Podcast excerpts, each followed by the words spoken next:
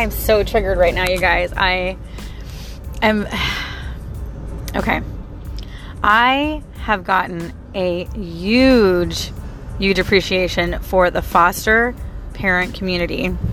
I had no clue what you guys go through, and I am just so grateful for all of you. So if you foster kids, if you are a foster family, I mean, my hats are off to you. So I work at a church, and I do childcare at the church, and I only work about 4 days a month, but when people call out, they call me. Thankfully, tonight, I actually was able to work. They called me in. It was a really rough night, I'm not going to lie. These are not our normal kids that we have. These were foster kids, and a lot of them had been in, 5 to 10 homes before they got to us. And I was in the 3 to 5 year old room. So let that sink in for a second. I mean, these kids are with, different families all the time. They were so crazy, so chaotic. They wouldn't listen. It was not like the normal defiance. It was just chaos. And we had 20 kids in one room, small room at that. And they were just everywhere. I mean, it was like ants running. It was crazy. Thankfully, they had 4 of us in there. We had 2 volunteers, teen volunteers, and then the 2 adult workers. But I left with such an appreciation for all of you who do this type of work. I could cry right now for the heartache and hurt that these kids go through in the system. And it's not fair to them. It's definitely not fair to the foster parents, because they're the ones that have to kind of deal with the backlash of all of the issues that come with the way that they are raised. One boy, I was talking with him today, and he said, can I be your grandson? And I said, I'm not old enough to be your grandma. And he laughed at me, and he says, well, I don't have a grandma. And I was like, well, that's okay. A lot of us don't have grandmas. And he was like, yeah, but I don't have a mom or dad either. And oh my God, you guys, this little boy was like 5 years old, and he said that to me. And I was like, well, you have your foster family. And he was like, yeah. And he smiled, and he just went back to play. The other kids, there was one who gave me his whole life story. He was so cute, very smart, could read really well, and told me what school he went to, told me he had been in 3 different houses before these foster families, and all that stuff. And the thing about fostering, and it's funny because I've actually considered fostering before, but you don't realize just everything that's there. And those of you who do it, I am just so grateful to you, because these kids really need love. I mean, they are so damaged and so hurt. It's just heartbreaking. And I'm driving home right now. It's almost 10 o'clock. So I was there pretty late, and it just makes me so appreciative, all of you. And it really just makes me think about, my kids and how privileged and lucky they are. That they don't even realize, you know what I mean? Because they get everything given to them. They have a mom and a dad who love each other, and, have a pretty solid marriage for the most part, and these kids, some of them have never even seen their mom or dad, one of the kids, he just kept hitting other kids. And so it became a really big problem. Of course, you can't allow violence in the room. So we went and kind of spoke to his mom and said, hey, or his foster mom, and said, hey, we can't keep him in the room if he's going to do this. Would you talk to him? So she talked to him, and then she pulled us aside and said, well, he saw his real mom today. And I couldn't imagine. I'm a 4-year-old boy going to see my real mom, knowing that you gave me away, and then I'm still going to have to go home with these other people who aren't my mom and dad, Now, there's some families that adopt that, they are their parents. They are all they know, and even though they're not their birth parents, they are their parents, and that happens too. But these kids were fosters, and they're in a specific foster program, so they are, we know going in that we may not see them again, because they may go to a different family, or they may go back to their parents. You never know. But my heart is breaking right now, you guys, just breaking for the pain. And so we pray, obviously we pray at snack time. This is a church after all. So I was showing them my superhero prayer, because I used to work in preschool. So everything I do is all preschool based and fun with music and dancing, and I'm goofy. And the teenagers loved me, you guys, by the way, when I used to do extended care. They used to crack up because I would be so goofy with them. And then they'd always laugh at me because I'd be like, you got to go potty? And they'd be like, Miss Sheena, we haven't had to go potty since we were 5. Anyway, so I was teaching them the superhero prayer. And this one kid, he was very angry. You could tell in his face he was angry. He wouldn't really talk to anybody. I was trying to get close to him and, just kind of get to know him. Hey, what's your name? I'm Miss Sheena, He wouldn't talk to me, wouldn't talk to anybody, wouldn't really do anything. I mean, he came over to the table when we asked, but he was just, you could tell his eyes were just glazed over. He wasn't there.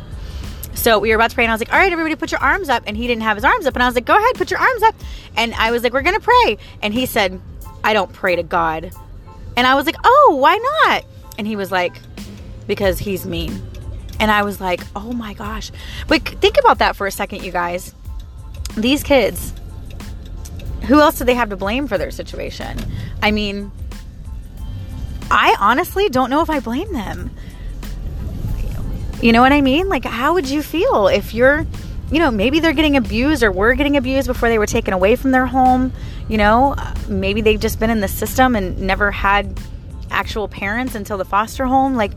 And knowing that they will have to go to another home. I mean, I could imagine being mad at God, and it just broke my heart. It broke my heart because these are things that I never think about and I never consider, and I never even would have given it even an inclination, because, we live in our own little bubbles, all of us. I'm worried about my kids. I'm worried about feeding them and worried about working, right? I'm so stressed out right now because I don't have a full-time job, and yet here God is giving me these extra hours at my church, and I'm grateful.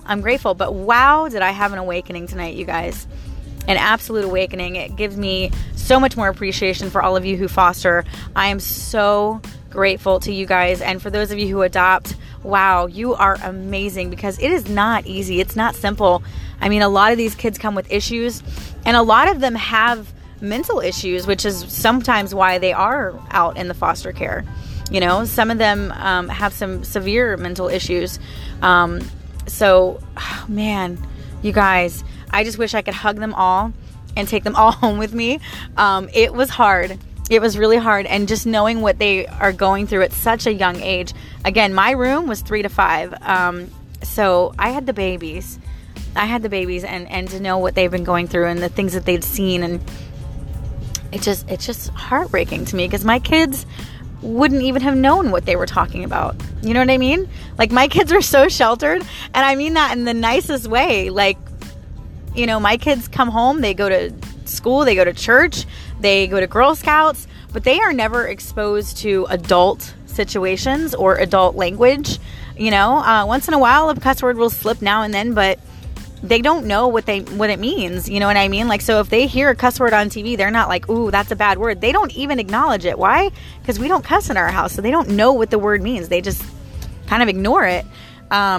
So it's just, oh my gosh, just to know these 3 to 5 year olds are so much more experienced in life than even my 12-year-old, in not a good way, oh my gosh, you guys. Oh, my heart is breaking, and I just wanted to come on here while I was driving home, because I'm in tears thinking about what these kids have gone through, and I just wish that I could do something for them, but a lot of times you can't. Even the foster families, and you guys probably know this if you are foster families, I used to do Kinder Music, which is a kids' music program, and one of my students, she was the cutest girl. The parents had got her when she was 3 months old. They were foster parents, 3 months old. She'd been there since she was 3, or she was 3 at this time. So she was there since 3 months old, and now she's 3. Later in the year, the mom came to me. She was crying, And she says she has to go back to her birth family. And I was like, what happened? And she told me. So her birth mom was in rehab. She had a really bad drug problem. So she was in rehab. And the dad would not sign off the rights, even though he had never been in the picture. And so they couldn't legally adopt her until they had the rights signed off. Well, the mom wanted her back because she was out of rehab 3 years later. So this poor baby does not know her mother at all. She was raised by the foster home, had to go back on Christmas Eve, you guys. Christmas Eve, this baby girl had to go back to her family that she'd never met. A year later, the mom went back into rehab for drug issues, and now she is back in the foster care. Now, thankfully, the lady who had her before got her again, and they are fighting diligently to get custody of her. They're trying to track down the dad. The mom actually said that she was going to give custody, so they have that.